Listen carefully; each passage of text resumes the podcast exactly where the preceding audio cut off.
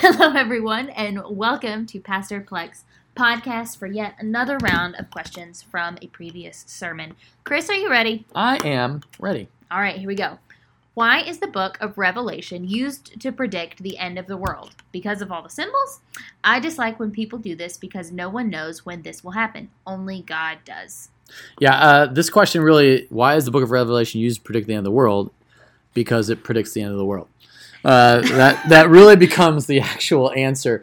So Daniel also does this, and Daniel gets more into the timing realm, but specifically the timing of the coming of Jesus. And then uh, what Revelation predicts is uh, the end of the world, starting with the tribulation. But we don't know when the tribulation will start, which is when Jesus would return. Which Jesus himself said, no one knows the hour or the day of which Jesus would return. However, when you look at Revelation chapters one through three, it is written based on contemporary churches, seven churches across Galatia or modern day Turkey that had issues going on, and some the issues were they were being persecuted and they were doing God's work in a really cool way, but they had all had issues that they needed a word from the Lord to face. But then God gave them hope in chapters 4 through 22, where God revealed through Jesus to John what would happen in the end times. And so the reason why you have an expectant heart and that your hope is in Him is that the wrath of God is coming.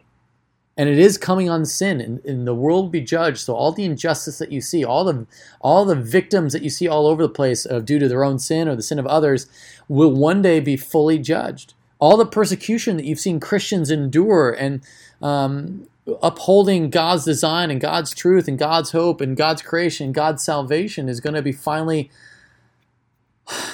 taken care of.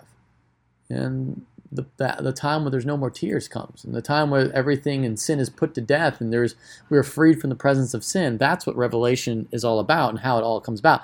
Why does it say at the end of the world? You see several places where you know a third of the earth is destroyed, or a tenth of uh, a city is completely crushed because, and all of Satan and his minions go to battle, and then they are destroyed, and you have the celestial city come down from heaven, and it's heaven on earth.